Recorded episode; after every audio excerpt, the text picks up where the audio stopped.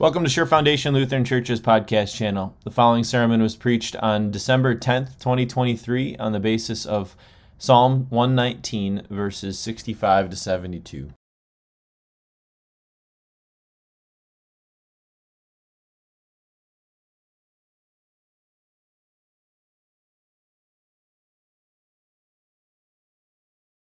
Our devotion on suffering comes from Psalm 119 as well, verses 65 to 72. The psalmist writes Do good to your servant according to your word, Lord. Teach me knowledge and good judgment, for I trust your commands.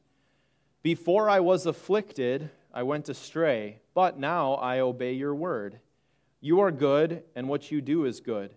Teach me your decrees. Though the arrogant have smeared me with lies, I keep your precepts, precepts with all my heart. Their hearts are callous and unfeeling, but I delight in your law. It was good for me to be afflicted, so that I might learn your decrees. The law from your mouth is more precious to me than thousands of pieces of silver and gold. This is God's word. One of the biggest questions that's asked of Christians is if God is good, if he's loving, if he's all powerful, then why is there so much suffering in the world? Undoubtedly, it's a question you've wrestled with too. It's not the first time you've thought of that. It's one that we've talked about in worship here as well. Uh, we don't have time to plumb the depths of that question, but we'll make a start at it uh, this morning.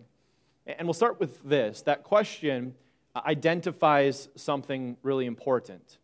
It identifies the fact that suffering is a departure from the way that things ought to be.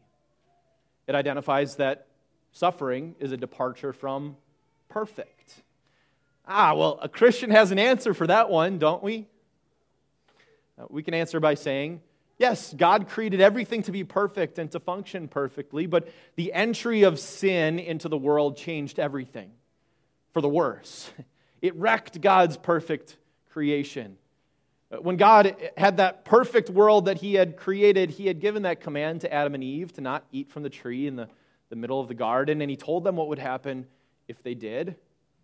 And of course, they ate from that tree, and everything that God said would happen did death entered the world, sin entered the world, and so also did suffering enter the world. That suffering was not God's fault. That suffering, the fault lies with us, with mankind. It is our sin that causes suffering.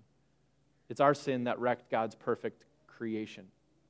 But God was not unconcerned about the suffering of people. He's very concerned. He cares about people. And he doesn't, he doesn't want them to suffer. And so he, he wanted to save them from that suffering. He wanted to offer them a future when there won't be any more suffering, any more pain, any more crying. And so what did God do? Of course, what we're looking forward to celebrating. He sent his, his own son to do what? To be given over to suffer. God sent his own son to suffer the punishment that we deserved. In one of the most paradoxical scenes of all time, we received the greatest blessing we will ever receive from the most brutal suffering that has ever happened. He was mocked, spit on, beaten, whipped. He was crucified, and, worst of all, he was forsaken by God, experiencing hell on the cross. Yet, through his suffering, we have been healed. Through his suffering, death, and resurrection, we have been saved. That message, that message of the gospel, it changes the way that we look at suffering. It gives us a different perspective, a gospel perspective. It, it certainly doesn't make us look forward to suffering, it doesn't make us enjoy suffering but it gives us a different perspective. Because if God brought about the greatest blessing that anyone could ever receive through the most brutal suffering, then when you are going through any kind of suffering in life, your perspective is this Might God be able to bless me through this suffering? Might God be able to bless me through this affliction? And the answer is a resounding yes. That's what the psalmist said. Look at verse 67. He says, Before I was afflicted, I went astray. So before I experienced suffering, life was pretty good. I was going astray. I didn't need God in His Word. But now I obey your word. In verse 71, he writes, It was good for me to be afflicted, so that I might learn your decrees. You see, in affliction and suffering, God is pruning us. We got any gardeners here? You know what pruning is? Um, my understanding of pruning, I'm not a gardener myself, but my understanding of pruning is it, it's cutting away what's harmful for growth so that the, the plant can reach its full potential, it can grow to its full potential.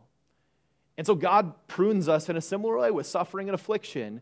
He cuts away the things that are harmful for the growth of our faith, for the survival of our faith, so that our faith can grow and flourish. It's good for us to suffer in that way. In affliction and in suffering, God also disciplines us. It would be the worst punishment of all if God left us to our own sinful devices to do whatever we want whenever we wanted. But, but He brings he allows suffering to come into our life uh, so that we would be led to repentance, so that we would be led back to Him. Whatever God is doing through suffering, the Christian has a different perspective. The perspective of the gospel, that God can work these blessings, but also a perspective of trust. That you might not be able to pinpoint the reason why you're suffering. God sometimes doesn't allow us to see those things. He doesn't allow us to see that this is the exact reason why I'm suffering.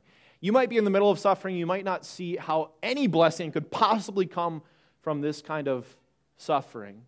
However, approaching suffering with the perspective of trust means that we trust that God is good, that God is loving, and that God does have our eternal good at heart. And so, even if we don't have all the answers, we can step back and say, Lord, we trust you. Take it and use it. Take it and bless me. We pray that, that God would give us that perspective as we approach suffering, as we face suffering, so that we could say with full confidence, like the psalmist said, it was good for me to be afflicted. Amen. Hi there, Pastor Wilkie here. Thanks for taking time this week to, to be in the Word and to grow in your faith. We know that where the word is preached, the Holy Spirit is working to strengthen and to create faith in the hearts of people. Uh, because we know that's the case. Uh, and if you enjoy these sermon podcasts, we'd, we'd really love it if you'd share these with your friends. Uh, this is a, an easy way to evangelize and to get the word into people's ears. And, and as a way of also doing that, could you hit like or subscribe wherever you are listening to this podcast? This is just a way that we are able to be seen by more people so that more people may hear this gospel message. We hope you'll join us next week as we, we d- dive into God's word yet again. God bless.